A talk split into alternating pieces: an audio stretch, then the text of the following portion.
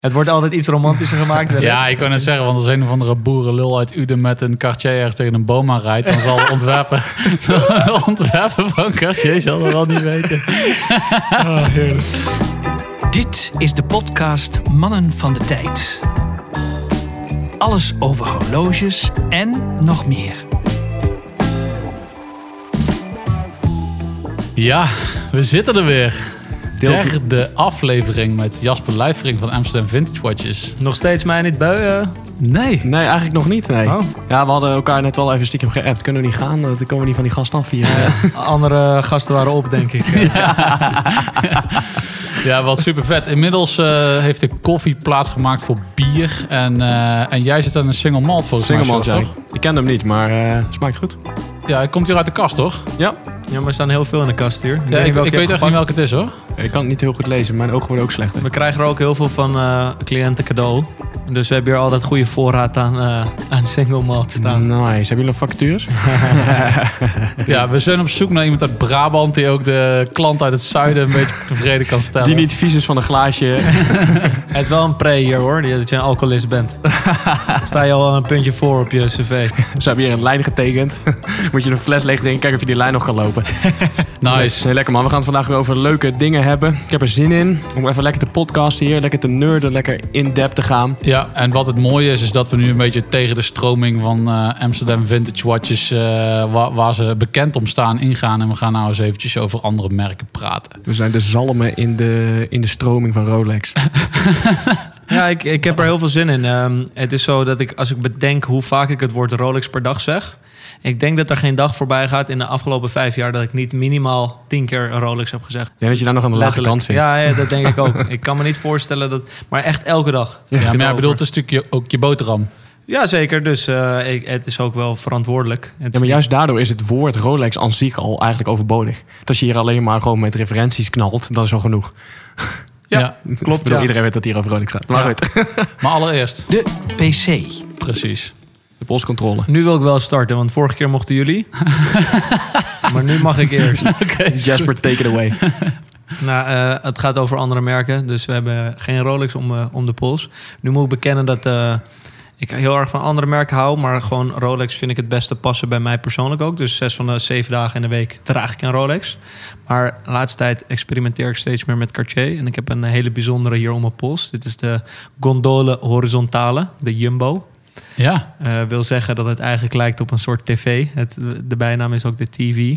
Eh, de gondole is er in twee variaties. Het is een horizontale en een verticale. De verticale is langgerekt, de horizontale breed op je pols. Mhm. En de horizontale is het, eh, het zeldzaamst. Ja. En dan heb je hem in geel goud gemaakt en in wit goud.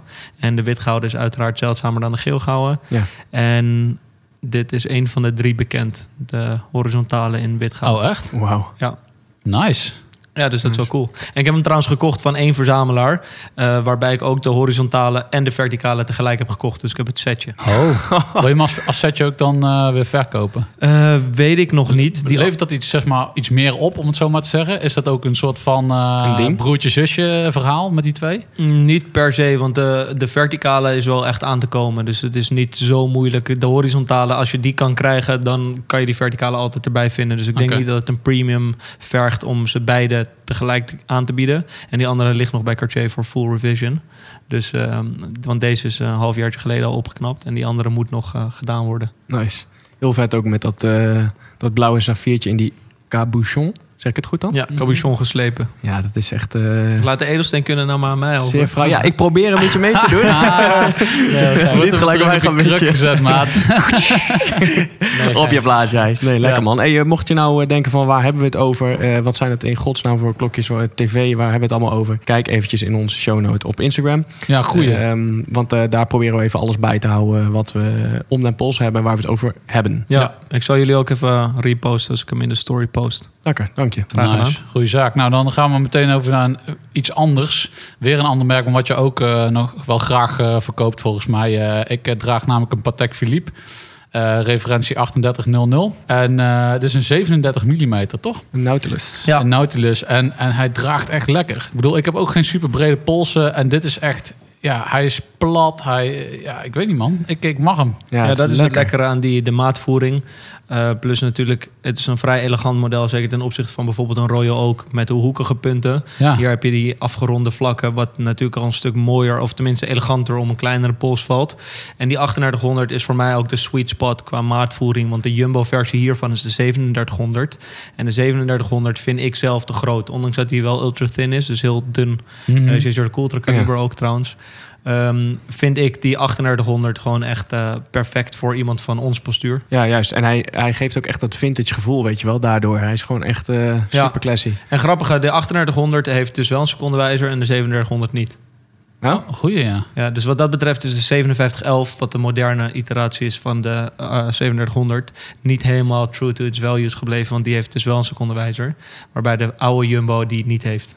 Oh, ja. Dat vind ik ook wel ultieme luxe. Hè? Als er geen secondewijzer op zit, terwijl het wel een automaat is. Dan zie je het dus nergens meer aan. Ja, Op de wijzer. Ja. Dat is zo cool. Ja, het is is er wel, maar je ziet het niet. Ja, dan skippen we zo nog even naar kartje. Dan kunnen we het daarover hebben. Ja, juist. Die heeft bijna nooit secondewijzer. Nee, precies. Precies. Klopt. Ehm, dan gaan we even kijken wat ik om de pols heb. En ik heb, en dan hoop ik dat ik aangevuld word. Ik heb een Patek Philippe Perpetual Calendar. En dan kwam er nog een hele zin achteraan, een volzin. Grand Complication. Juist. Oftewel heel compli- complex. Ja. Heel ingewikkeld. Allemaal dingen erop waar je- wat je niet nodig hebt. maar wat, wel wat je telefoon beter vertelt. awesome is. Ja, dit is de 5970. Ehm, de Patek Philippe, sta, of Patek Philippe staat natuurlijk een beetje bekend om de eh, Grand Complications. En de lijn loopt als volgt met de 1518 die we in de vorige aflevering hebben besproken. Dat is de eerste commerciële lijn qua eh, perpetual calendars. En die is overgegaan in de 2499, wat ik zelf eh, de mooiste vind. Die heeft ook ronde pushers. En dat vind ik zelfs eleganter dan de vierkante pushers die hier ook op zitten. Ja. En toen kwam eh, de 3970, die heb ik onlangs gekocht in het wit goud. De second generation, die ook ronde pushers heeft. Dus daar ben ik nu heel verliefd op. En die vind ik nog enigszins betaalbaar ten opzichte van de 2499. Ja. Ehm, en de opvolger daarvan is deze, dat is de 5970. En die is de laatste met een eh Lemania-based eh, kaliber. Want daarna hebben ze de... eh, de nieuwe heeft een eigen volledig in-house uurwerk. Maar deze wordt door mij meer gewaardeerd.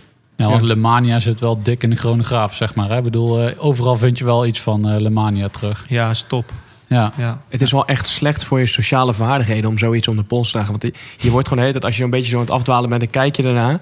En dan wordt je, je, je volledige focus wordt getrokken naar het horloge. En elke hoek ziet je er weer anders uit. En de subdaal zijn weer interessant. En, ja, ik, dacht al dat je ons niet, ik dacht dat je ons niet interessant Ja, vond. dat ook. Dat, Dat is- dat, kijk, hoe laat het nou Nee, was. dat, dat klopt Ja. ook, dat is ook zo. Maar eh, buiten dat zit ik ook gewoon te genieten Terwijl het niet eens op tijd staat, of wel? Nee, maar dat doet er niet toe. Ah, Nee. man, als je dit ding eh, wil instellen, dan ben je gelijk 10 minuten verder met al die knopjes. Ja, ja, daarom dus, ja, precies. We zeiden net al, dat is de enige reden voor zoiets. Hè, eh, zou nog wel een Watchwinder een uitkomst kunnen zijn. Ja, als je ja. uit je hoofd weet hoe je dit ding moet instellen, dan verdien je een eh, titel voor je naam. Dat vind ik ook. Dan ben je een echt... Leuk. eh, Leuk echt bruggetje, expert. want iemand die bij ons aan tafel zit. Jasper Lijvering. EG. Dus vertel eens, wat staat dat voor? Ik kan, ik Een kan hier niet verder op ingaan. Nee, ik word al heel vaak uitgemaakt eh, als arrogant. Dus dan ga ik niet met titulatuur erbij vermelden natuurlijk. Hè? Nee, hangt hier wel een diplomaatje. Net als een echte dokter heb ik het diplomaatje opgehangen. Lekker. Maar eh, Ja? ik zal er niet even... Ja, nee, in mijn, bureau, of in mijn kantoor Oh ja, check. achter. Maar ik, eh, ik laat het daarbij. ik wil er niet over uitweiden. Oké, Oké. dan zal ik verder niet meer eh Laten ingaan we op zo'n cabochon geslepen. eh. Oké, cool. Nou, dan eh, gaan we het gewoon hebben over... eh, Polshoogte. Precies, dus eigenlijk waarom we hier zitten over de andere merken die deze mooie zaken aanbiedt.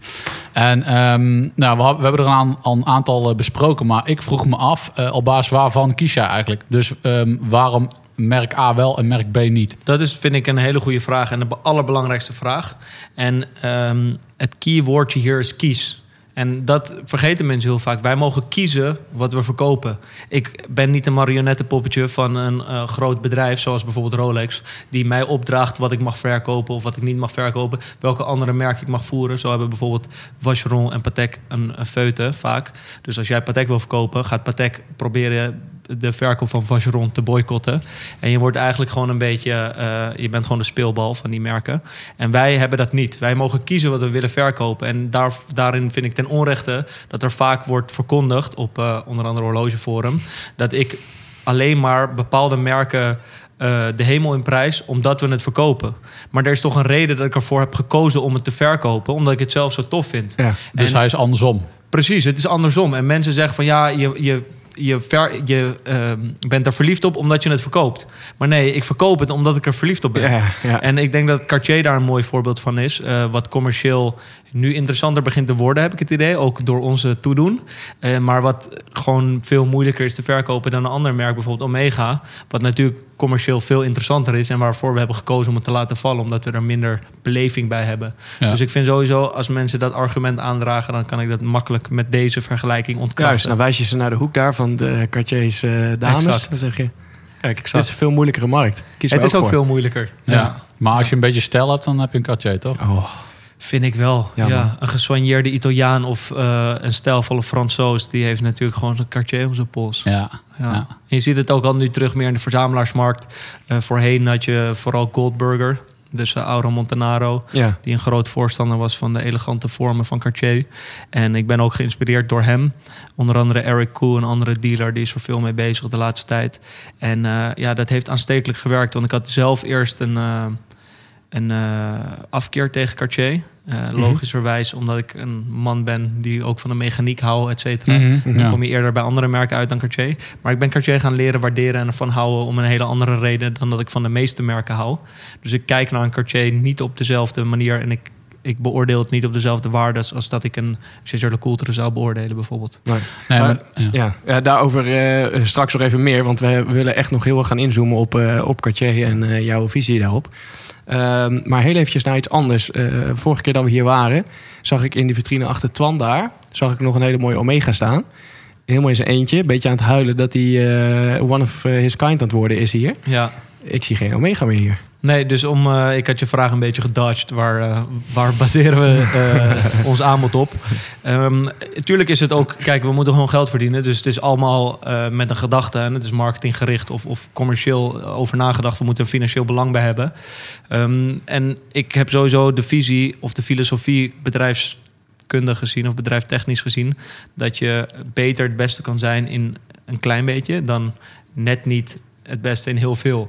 Dus ik heb liever vier merken waarin ik me specialiseer dan tien merken waarin we net niet bekend om staan. ja, precies. Ja. En zodoende heb ik gekozen voor Rolex om alle duidelijke redenen die we eerder hebben benoemd. En daarnaast is het commercieel het allerbelangrijkste model. Dus al zou ik Rolex helemaal weghalen uit de winkel, Ja. dan moet ik waarschijnlijk ook de helft van het personeel eh, laten gaan. Dus het heeft ook zeker een eh, commerciële waarde. Ehm, maar de reden dat bijvoorbeeld Omega daar is buitengevallen is omdat ik zelf daar minder eh, lief. Of ik word er zelf niet meer warm van. En zeker zo'n Speedmaster, met alle respect, omdat het een super gaaf model is. Ja, En ik snap echt wel de waarde. Ben ik gewoon moe van eindeloos het verhaal over First Watch Worn on the Moon. En ja. ja, oké, leuk. Op een gegeven moment weet ik dat wel een beetje, snap je? Ja, Ja. dat pareert ook eh, wat je net zegt, hè, dat je alleen maar voor de cash zou gaan. Als dat zo was, dan had je dit vol liggen met speedmasters. We hebben echt heel veel Speedmasters Ik wou zeggen, want de als daar eh, geld mee te verdienen valt, eh, volgens mij is Zoete het... broodjes. juist. Ja. En nog steeds ben ik niet vies van geld verdienen. Ook met shit wat ik niet mooi vind. Ik bedoel, als ik het kan doorschrijven, eh, dan zou ik dat zeker doen. Alleen Mhm. als ik hier in de winkel sta, wil ik achter het aanbod staan en wil ik de liefde die ik heb, wil ik kunnen overbrengen. En als Ja. ik dat niet kan doen, dan, vind ik, dan ben ik bezig met iets wat ik, wat ik niet leuk vind om te doen. Nee. En dat heb ik met eh, Rolex uiteraard. Met Cartier heb ik dat nu heel snel, begin ik dat heel erg eh, te ontwikkelen. En eh, daarnaast twee van de Holy Trinity, Audemars Piguet en Patek Philippe, die niet mogen ontbreken. Nee, twee Ja. van de drie inderdaad. Ja, twee Ja. van de drie. Ja. En dan valt eh Vacheron nog buiten de boot eh, voor mij. Alhoewel ik wel een hele tof heb aankomen, de 222. Als dat je wat zegt. Eh, Dus dat is zeg maar... Heel veel mensen denken ook Gerald Genta Design... die natuurlijk eh, de Royal Oak en de eh, Nautilus deed. Ja. Ja. Eh, en Vacheron, hun antwoord was eh, Oh, precies. de 222. Precies. En eh, die is niet door Gerald Genta ontworpen. Wel diezelfde soort stijlkenmerken met Ja. geïntegreerde band en zo. Maar die is eh, George Hisek. Was de man achter dat ontwerp. Ik vind dat wel echt een sexy horloge.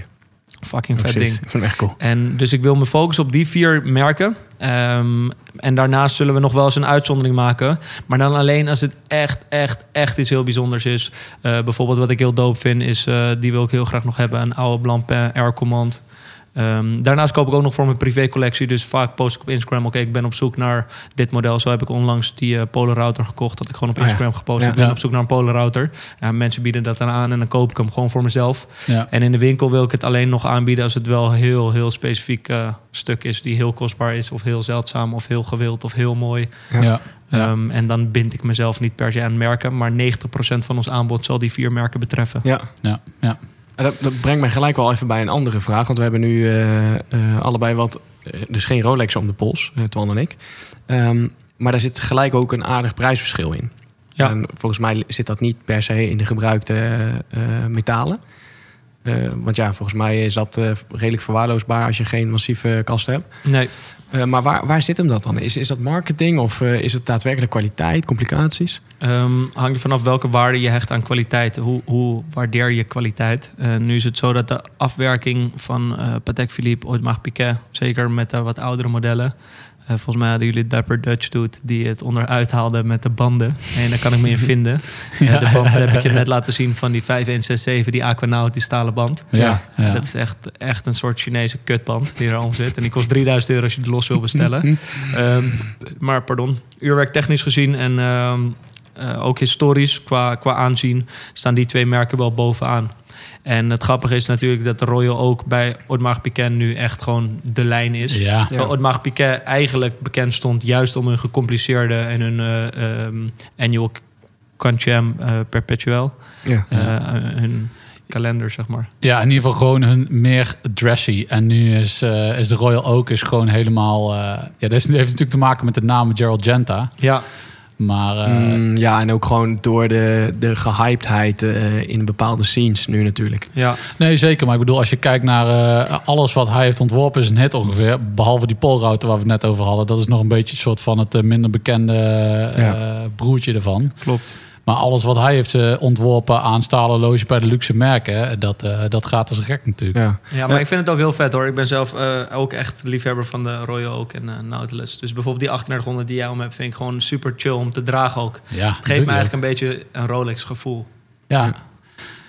Ja. Ja, ik, ben niet, ik weet niet. Ik, ik heb het nog nooit omgehad hoor. Maar ik bedoel, het draagt echt super fijn. Het draagt echt heel erg fijn. En hij ligt gewoon lekker om de pols. En het lijkt alsof hij een soort van... eh, alsof hij er hoort. Vind alleen wel zo'n Royal ook offshore echt 180 graden, eh, of eigenlijk haaks daarop staan. Of het gevoel van een Rolex. En als ik, als ik dat zie, dan denk ik, mijn goede. Ja, we hebben er dus eentje, de allereerste. Ehm, de Beast noemen ze die. Ja.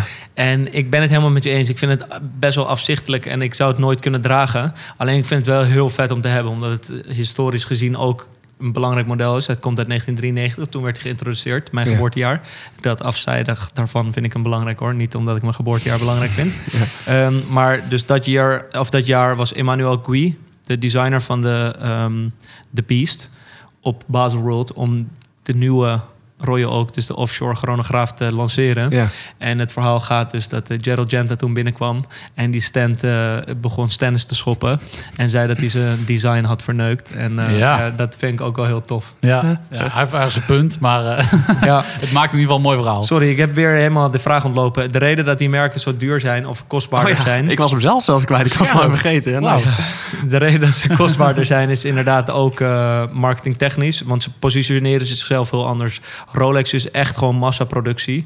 Eh, we hebben het nu over 800.000 tot een miljoen per jaar. Wat je niet Ja, zeker weet omdat het een stichting is natuurlijk. Dus we hoeven die cijfers niet te publiceren.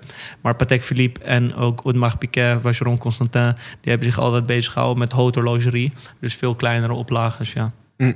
maar de, dus eigenlijk, als ik dan tussen de regels doorlees... om eventjes de advocaat van de duivel te spelen... hetgeen waar Rolex van beticht wordt... Hè, van je betaalt voornamelijk voor het merk en voor de, voor de marketing... die geldt dan eigenlijk niet voor Rolex, maar wel voor deze twee. Of ja, ik denk sowieso dat dat allemaal componenten zijn die een prijs uiteindelijk bepalen. Ehm, kijk, je hebt twee manieren om prijs te bepalen. Je hebt natuurlijk de retailprijs, die wordt bepaald voornamelijk ook door marketing. En eh, de prijs als het eenmaal op de markt is, dus tweedehandsprijs of de vintageprijs, whatever, is puur vrije marktwerking. Dus eh, vraag en aanbod. En de Ja. marketing speelt daar ook een grote rol in. Maar Rolex die doet zelf totaal niet aan marketing voor hun vintage horloges. Hm. Dus daar hebben ze zelfs, schijnt, hebben ze een hekel aan. Oh. Eh, want ze verdienen er geen geld aan Ah, ja, natuurlijk. ja. Ehm, dus Rolex die heeft daar niet zo heel veel mee. Maar dat wordt gewoon gevoed door andere liefhebbers. Ja, maar dat is dan eigenlijk ook een soort van... Kijk, vintage, ik, ik, ik snap, het, het is iets heel tofs... maar eigenlijk voor de merken zelf... is het eigenlijk een soort van eh, cannibalisme van hun eigen marktaandeel. Bedoel, eh, of jij, als jij nu hier een super vette vintage jetjes kan vinden... of eh, je moet naar eh, bepaalde juweliers die ze nieuw kopen, verkopen... Ja, Heb je gelijk in, maar ook weer niet. Omdat de reden dat mensen nu nog steeds heel veel Rolex nieuw kopen... is omdat het de, de eigenschap heeft dat het... of tenminste, dat wordt gepretendeerd... Oh, ja, dat het ja, waardevast is. Mm, En dat ja. komt omdat de vraag blijft. Ja. Ehm, fiets. en Ja, Omega heeft daarin willen stappen met de eh anti-quorumveiling met Omega Mania. Dat er Omega's werden geveld. En toen ging Omega zelf alle horloges omhoog bieden om te laten zien, zie je, ook Ah. onze oude horloges zijn nog heel erg in trek. Ja. En dat was weer betaald uit hun marketingbudget Ja, ja. van vandaag de dag. Ja. Dus het kan eh, ook juist natuurlijk bijdragen.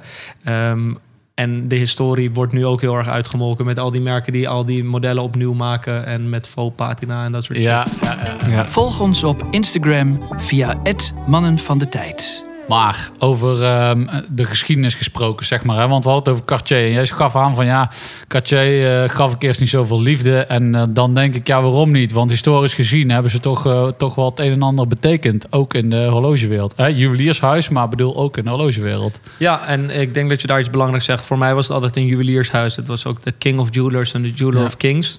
En zo zag ik het ook altijd. En het was een beetje een soort van... Ja, ze maakten sieraden en ze wilden ook in de horlogemarkt... een voet aan de grond, grond krijgen en daar geld verdienen. Zo zag ik het altijd. En dat heb ik nog steeds heel erg het, eh, het idee met bijvoorbeeld Chopard of Piaget of Ja. ehm, Bulgari. Terwijl die ook... Ik vind die eh Octafinissimo fucking doof. Ja, die is heel Echt. vet. Echt Heel heel Ik vet. wil dat kind echt willen zien. Maar daar heb ik ook nog steeds een beetje... en misschien ook ten onrechte dat gevoel... dat heb ik nog niet onderzocht, die merken. Ehm, maar bij Cartier hebben ze natuurlijk ook de claim... het eerste Poolse horloge te hebben gehad... met die Santos Dumont, wat Ja. eh, Ja. heel veel merken claimen. Dat terzijde. Maar... ehm, toen ben ik het inderdaad van een ander perspectief gaan bekijken. Dus niet per se dat mechanische of het, het horloge zelf, maar meer ehm, de vormgeving en de romantiek. En eigenlijk is er niks zo romantisch als dat rode doosje wat dan onder de kerstboom staat en die je openhaalt en dan zit er daar zo'n Cartier, gewoon diamond set Cartier in of zo. Ja, Ja. ik, dat heeft ook weer iets heel tofs. Alleen op een hele andere manier dan een, eh, een militair die een duiker om had en die daar 15 mensen mee vermoord en die dan een inscriptie met de hand heeft gezet dat die Rolex van hem was. Ja, dat heeft ook een waarde, maar weer op een hele andere manier. Ja, Ja, ja, ja, ja. Terwijl wat ik dan dus ook wel weer begreep... is dat bijvoorbeeld de tank is ook afkomstig uit het Franse leger. Ja, vandaar Eh, de naam. Ja, nou ja, precies. Maar dus eh, het heeft ook wel iets, ehm iets toelie, om het zo maar te zeggen. Dus Dus vind ik wel vet, eh, vet verhaal ook. Want het, waar komt het ook weer vandaan? Die, eh, nou ja, wat ik ervan begrepen heb, is dat zij dus... ehm, eh, ze hadden dus die Santos, die mond... eh, die hebben ze dus gemaakt voor een eh, Braziliaanse vlieg... Ja, Piloot, zeg maar, piloot. En die, ehm, op een gegeven moment kwam er ook een vraag vanuit het Franse leger.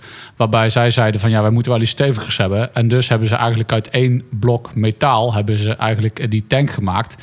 Ehm, en, en later bleek dan ook nog die stalen band waar ze mee kwamen ook wel veel op rupsbanden te lijken. Waardoor eh, nou, ja, Ja. de vergelijking compleet, vergelijking compleet was. Ja, dat is eigenlijk heel grappig. En ik, kijk, Cartier komt voor mij heel vrouwelijk over. Zeker ten, over, ten opzichte van eh, Rolex en zo. Maar Cartier heeft eigenlijk de horlogerie naar mannen gebracht.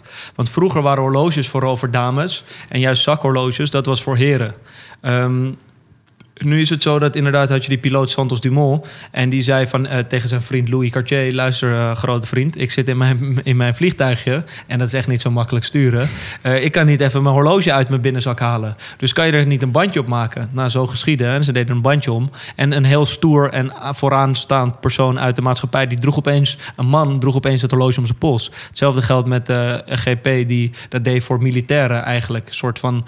Dat was het begin van dat het horloge eh, iets werd voor heren. Ja, ja. En eh, dus wat dat betreft is eigenlijk Cartier ook natuurlijk heel mannelijk. En nog steeds vind ik het eigenlijk super mannelijk. Ik ken een foto van een ehm, zo'n sergeant uit het leger. Die heeft er allemaal van die ornamenten op zijn borst gespeld. Allemaal van die speltjes dat hij eh uitzonderlijke moed en weet ik veel wat. En echt een grote gast. Ja. En heeft zo'n heel klein Cartier tankje om. Ja, vet hè? En dat vind ik zo dik. En dan denk ik, ja, dat is toch veel vetter dan als je daar zou staan met een Panerai om of whatever. Ja, man. En je hebt ook zo'n foto van Mohammed Ali met een eh Cartier Ja, om. met die ja, tank.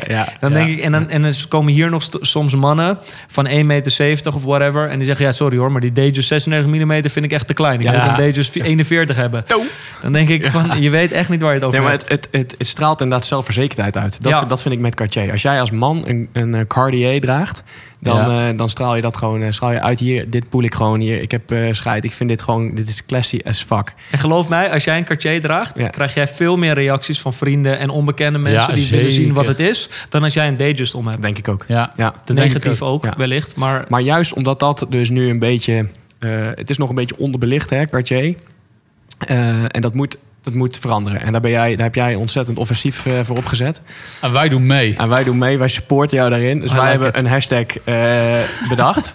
en die gaan we bij deze in het leven roepen. En die luidt de hashtag Make Cartier Great Again. oeh, I like it. Ja, I like it a lot. Dus, dus we gaan serieus gewoon alleen maar posten met Make Cartier Great, great Again. En ik hoop dat jij met ons, eh, met ons meedoet. Ik ben helemaal van de partij, zeker. We hebben een aparte pagina zelfs aangemaakt voor Cartier, dus Amsterdam Vintage Cartier, waar we echt dedicated Cartier shit posten. Ja, Ehm, en ik denk inderdaad dat die aandacht die andere merken hebben gekregen, dat het tijd is om Cartier dat te geven. Ja. En nu moet ik erbij vertellen dat ik persoonlijk vind dat Cartier in de huidige lijn erg sterk werk levert. Dus ze maken nog steeds de moderne Santos bijvoorbeeld, hoe die nu weer is, vind ik echt fucking vet model.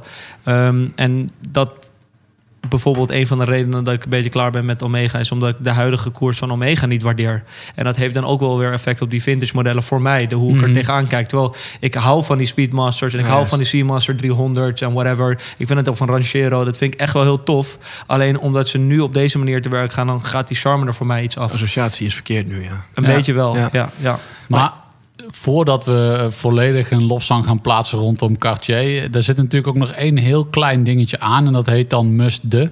Oei.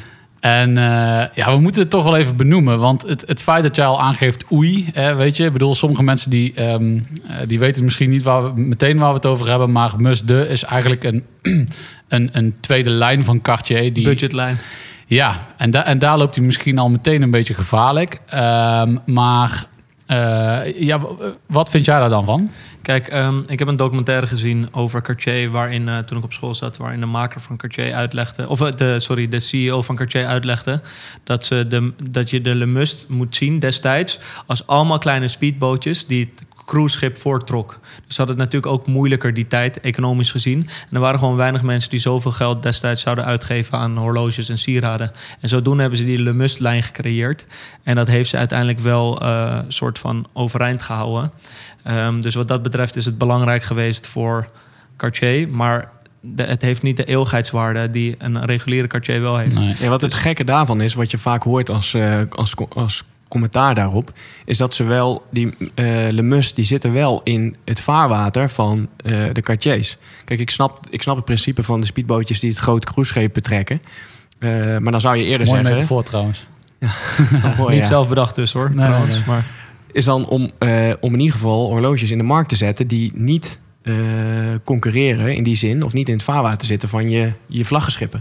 Maar heeft de Rolex Schepen. het dan ook niet met Tudor? Want die hebben ook heel veel vergelijkbare Nou, modellen. daar was ik dus net ook aan het, eh, aan het nadenken. Niet helemaal natuurlijk. Nou ja, weet je, kijk, Tudor is een apart merk in die zin. Het heet ook anders. Hmm. En hier eh, heb je gewoon Cartier eh, op je eh, dial staan. Maar dan staat er nog wel iets boven. Ja. Ik ben het helemaal met jullie eens. Ik, ik, ik hoef ook niet te beargumenteren nu waarom Cartier dit heeft gedaan. Want ik vind het zelf ook zonde. En ik heb nog nooit een Le Must verkocht en dat doe ik ook niet. Ehm, dus wat dat betreft eh, sta ik gewoon met mijn bek vol tanden hier.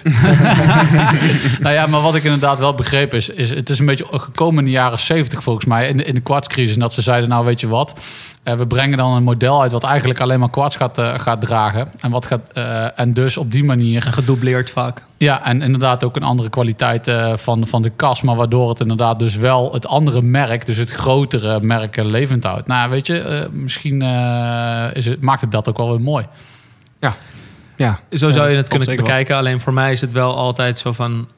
Je gaat er of helemaal voor of niet. Go Hm. hard or go home. En dan zou ik in, met die filosofie zou ik nooit voor een Le Must kiezen. Dan zou ik altijd gaan voor eh, gewoon de real deal. Ja, Ja. spaar even door. Ja, En wat vind je dan van een gewoon bijvoorbeeld een tank solo met kwartsuurwerk? Prima. Want nogmaals, ik denk niet dat je Cartier moet aanschaffen voor eh, de uurwerken. Ze hebben tot onlangs hebben ze die kaliber de Cartier volgens mij in 2014 gelanceerd met het volledig in-house uurwerk. Ja. Maar daarvoor hebben ze nooit hoogstaande kalibers, ze- of tenminste, ze hebben gemaakt hun eigen kalibers niet. En de enige hoogstaande kalibers die ze gebruikten, die ze wel degelijk hadden, was van Audemars Piguet of een Piaget uurwerk of een Jaeger LeCoultre uurwerk. Dus dat hebben ze wel gebruikt. Ehm, European Watch Company veel uurwerken. Maar ik denk dat dat niet de reden moet zijn dat je een Cartier koopt. En hoe zit het dan met de betrouwbaarheid van die eh, automaten? Want je zegt, eh, ja, daar, daar moet je geen Cartier voor kopen, hè, voor de automatische uurwerken. Eh, maar als je dat gaat vergelijken tegen, eh, met, met een Rolex bijvoorbeeld. Nou ja, niet per definitie eh, automatisch, maar mechanisch. Dus ook handopwinder. Eh, sorry, ja. Want veel zijn handopwinders. Kijk, Rolex zit wat dat betreft gewoon veel beter in elkaar. Maar niet alleen het model zelf, of niet alleen het uurwerk zelf, maar ook de omhuizing daarvan. Dus dat hebt gewoon, ja, dat gaat het weer natuurlijk over Rolex. Ja, maar ja, goed. ja. Kijk, als je dat vergelijkt met Rolex, dan uh, is Rolex duidelijk uh, de winnaar. Mhm. Mm -hmm. um, maar als je kijkt naar bijvoorbeeld de vormgeving en de designs, de hele kleine design specs en um, denk ik ook wat bijdraagt, is gewoon een soort van de elite. Dit is Ja. echt pure elite shit, die. Cartier. Dan vind ik dat weer Cartier een streepje voor heeft. Ja, ja, Want bij Rolex voel je je toch altijd wel van ja, je, bent, je hebt een Rolex. Alleen er zijn heel veel mensen met zo'n Rolex. ja. Terwijl als je een of andere gekke tonneau diamond set hebt, denk je wel van oké, de kans dat ik iemand tegen ga komen met dit horloge is Ja. heel klein. Ja, ja ik, heb, ik moet altijd denken als ik aan eh, Cartier denk. Ik ben een keer bij het concertgebouw eh, eh, waar ik vaker kom. Ook, ben ik mee ook vaak geweest, Twan. Eh dan zag ik op een gegeven moment een gast staan. Die had echt... Die was helemaal dressed up. Die had een goed maatpak aan en zo. Die zag gewoon echt... eh, die, was gewoon, eh, die had zijn shit voor elkaar. Goede schoenen eronder. En ik zie op een gegeven moment... Ik dacht, ja, die, er, zit, er zit een Rolex onder. En eh, ik deed het of zo, weet je wel. Dat hoorde gewoon bij die, bij die gast. En toen had hij inderdaad een... Ja, ik kon niet zo... Ik moest heel snel beoordelen. Maar had een, in ieder geval een Cartier had hij, eh, had hij om. En dat vond ik zo stijlvol. Toen dacht ik, ja, jij bent echt een baas. Weet je wel, dat je Vet, daar hè? dan voor kiest. En eh, waarschijnlijk thuis ook nog een Rolex hebt liggen. Maar ja, ja, ja, dat precies. je daar kiest, het, het past zo goed bij zo'n moment. Weet je wel, het is zo chic en zo stijlvol. Dat, dat ja man. Daar Daar krijg je echt- kippenvel van. als Ja, maar je daar kan ik alleen praat. maar, eh, dus daar kan ik alleen maar eh, kudo's voor geven. Dat vind ik echt, eh, echt eh, tof. Ja, absoluut. Leuk man. Leuk man. Ja, is toch lekker. Hey, maar wat is dan voor jou een ultieme Cartier? Eh, de Crash, dat vind ik de, de Ja. tofste. Ja, en die ja, heb ik nu recent eh, voor de tweede keer verkocht. Dus ik heb een tijd geleden heb ik er eentje gehad. Alleen toen was ik nog niet helemaal in Cartier. En toen heb ik hem heel snel doorgezet met 1000 euro ertussen. En nu onlangs kocht ik een eh, Cartier 10 Crash of een Cartier Crash. En die bood ik aan voor 59.000 euro. En toen ik hem nog verkocht daarvoor was hij 20.000 euro, vijf jaar geleden. En ik postte hem met, negen, met een prijskaartje van 59.000 euro. En mensen zeiden dat ik eh, achterlijk was, dat ik er zo voor vroeg. En hij was in de eerste week verkocht, dus zo achterlijk was het blijkbaar niet. En nu is er onlangs eentje geveld. En dan heb ik het dus over dat we pas vier maanden verder zijn van het moment dat ik mijne postte. Die ging voor boven de ton. Ziek Ja, Ja, maar wat die crash, kan je daar eens wat meer over vertellen voor de mensen die hem niet kennen? Zeg maar, daar hangt ook een leuk verhaal eh, achter. hè? Zeker, de vormgeving van het horloge doet de naam al vermoeden. Er zitten allemaal bochten in. Ja. Alsof iemand hem tegen de grond heeft eh, geflikkerd. En heel veel mensen denken dat het schilderij van Dali, Equation of Mhm, Time, dat dat de ehm, inspiratiebron is geweest. Waar zo die klok zo overheen hangt. gesmolten klokken en Precies. zo. Ja, en ja. het heeft een beetje die vorm. Alleen het verhaal gaat als volgt. Er was iemand met een Cartier Tank Française. En die kwam in een auto-ongeluk, dus in een crash. En dat horloge heeft het overleefd. Alleen die was natuurlijk helemaal gebutst en er zat allemaal deuk in. En die designer van Cartier die kwam daarvan op de hoogte. En die zei, dit is eigenlijk, het ziet er best wel tof uit. Ja. En toen hebben ze dat horloge gere- gerealiseerd. Ehm, eerst voor de London boutique, heel lang geleden. En die Cartier Crash Londons, die zijn al helemaal crazy duur. Eh, en later in 1991 hebben ze een re-edition gedaan. En nu hebben ze weer een re-edition gedaan. En onder andere ook dus heel onverwachts, maar eh Kanye West draagt dus zo'n vintage Cartier Crash. En wat totaal weer heel erg soort van buiten... ehm, ja, je verwacht het niet zo heel snel Nee. bij hem. Maar je ziet hem dan ook opeens in het Louvre en zo. En dan heeft hij opeens zo'n Cartier Crash. Dat vind ik echt vet. Super cool. Ja, Hoe dat ook gelopen is dan, dat zo'n ontwerper dan zo'n foto ziet van zo, waarschijnlijk iemand die in het ziekenhuis ligt, helemaal in de spalken. En dan zo- zoom eens even in. dat, dat. En dan daar naartoe gaan en stiekem, kom eens even. even en dit zijn kom maar natuurlijk de mythes. Ik weet niet of het echt zo Ja, was. Ik heb, ja, het niet, ik heb het niet gezien. Maar dit is hoe het verhaal Ja, ja, verkondigd wordt, ja. Oh, dan maakt het wel vet. Het wordt altijd iets romantischer gemaakt. Ja, ik kan het zeggen, want als een of andere boerenlul uit Uden met een Cartier ergens tegen een boom aan rijdt, dan zal de ontwerper, de ontwerper van Cartier zal dat wel niet weten. Oh, wat trouwens ook heel dope is op die Cartier Crash, dat is het soort van het extra design featuretje, wat Cartier dan aan denkt, is dat je die sluiting, dus die ehm, folding clasp, de buitenkant Ja. van die folding clasp, zit ook een bocht in. Oh, Die serieus? is ook dan soort van verdraaid. Oh, wauw, dat heb ik Ja. nooit wist ik geweten. niet. Ja, Nee. dat is Nice. best wel tof. Ja, Hey, maar mag ik hem nog één keer erin gooien? Die eh, blauwe Gabuchon Cabochon. Cabochon. Cabuchon. Dat is een, saffieren eh, kristalletje, toch? Of Ja, niet? dus het is ehm, een cabuchon slechtste slijpvorm. Dus dat betekent dat Oh. hij niet gefacetteerd is. Dus er zit geen hoek aan. Daardoor speelt het licht er niet zo danig mee dat je die dubbelbreking hebt en dat je die eh, dispersie noemt men dat dan. Eh, maar ehm, dus het is een cabuchon geslepen saffier, wat kenmerkend is voor Cartier, wat natuurlijk uitstekend matcht bij de vaak geblauwd stalen wijzers. Eh, en wat ook heel kenmerkend voor Cartier is, zijn die eh, Roman numerals, die ze Mhm. altijd op dezelfde manier hebben. Met hoe Cartier dat zelf dan noemt, ehm, is de real track. Maar dat is die hour marker, of die hour track, zeg Ja. maar. Eh, of minute track bedoel ik. En ehm, ik denk dat dat allemaal echt gewoon kenmerkende Cartier dingen zijn. Ja, en er staat ook eh, Cartier in de numeral, zeg ja, maar. Hè? dat is de secret signature. Nu heb je dat niet, eh, dat hebben ze pas geïntroduceerd tegen counterfeiters. Dus toen je veel counterfeiters kreeg, ja. daar had Cartier heel veel last van. En toen hebben ze, om die om de tuin te leiden, hebben ze allemaal van die kleine dingetjes ingebouwd, zodat je eh, een echte van een neppe kan kon onderscheiden. Waaronder dus het woord Cartier verwerken in de numerals. Eh, ik ben nou wel even benieuwd, hè? Want eh, een eh, bekende van de, de show die eh, stond op het punt om een eh, Santos te kopen, Mhm. nieuw. Eh, en die had hem even omgehad en die eh, uiteindelijk heeft, is het afgeketst omdat hij zegt het is zo'n krasse magneet. Zit daar nog verschil tussen in het staal, zeg maar, wat, zij, eh, wat Cartier gebruikte met ja, een ander merk? Nee, het is de, ja, precies, 904L van Rolex. Ja. Ehm, het is zo dat de finish van de stalen, dat het daaraan ligt of een kras ook storend is, vind ik. En ik heb met Royal ook, met eh, Nautilus en ook met zo'n Santos, vind ik het belangrijk hoe die finish zich weer verhoudt. En dat die blijvend is. En eh, je ziet dat daar een kras vind ik veel storender. En ja, die krassen gewoon veel... Of tenminste, bij een Rolex, als je een sub hebt... daar kras is een soort van deel van het imago. Ja, Maar bij die modellen is het juist, die cleanheid is een deel van het imago. Dus dan is het denk ik veel vervelender als hij krast. ah. Terwijl het staal is niet heel anders dan bij Rolex. Nee. Alhoewel Rolex wel pretendeert dat ze een soort van ultiem staal hebben Ja, ja, ja. gecreëerd. ja. Zal dat in de praktijk eh, alles krast. Fuck it, kras horen erbij. ja, juist. Je moet een beetje, je moet een beetje verhaal maken. Hè? Daar gaat het uiteindelijk Ja. om, hè? Ja, ja, nou dat dacht ik ook. Ik was het bandje van mijn erking aan het vervangen. Dat heb je mij nog niet eens verteld. Oh man. nou ja, ik, ik was dus... Die heeft dus van die drilled lug holes. Dus ik was er gewoon nog netjes zo... Ik had er, ik had er niks van iets van eh, plakband of zo omheen gedaan. Dus ik zat er een beetje met die kloot. Alleen toen wilde ik hem eruit tellen. En toen schoot hij zo tjak met dat... eh, precies met de... Eigenlijk het pinnetje van die Oh, binnenkant. tool Ja. schoot ik precies over de luk heen. Dus je ziet echt gewoon precies over de luk zie je zo'n zo'n kras. Toen dacht ik, het hoort erbij. Het is een verhaal. Daar vind ik het ook echt, zeker met Rolex, dan heb je gewoon veel meer dat het eh, niet vervelend is als er een kras op zit. Nee. En als je bijvoorbeeld de- die Nautilus die je nu om hebt, als je daar op de bezel, wat vrij breed stuk staal is, opeens een dikke kras hebt lopen, dan is dat echt heel storend. is heel aanwezig. Ja. Ja. ja. en dat is gewoon om, ook door die hoogglans op de kast en hoe belangrijk zeg maar ehm, eh, die geïntegreerde band erbij is en dat soort dingen. Dat speelt allemaal mee of krassen vervelend zijn of niet, vind ik. Maar goed, die krasbestendigheid, als ik het zo mag noemen, hè, want dat is het eigenlijk niet, maar de, laat ik het noemen de krasverdraagbaarheid voor Hmm. de, de, de, de, drager van het horloge, die is wel belangrijk. Hè? Want jij hebt daar juist daarvoor, of dat is een van de redenen, heb jij gewoon een nieuwe Rolex eruit gedaan.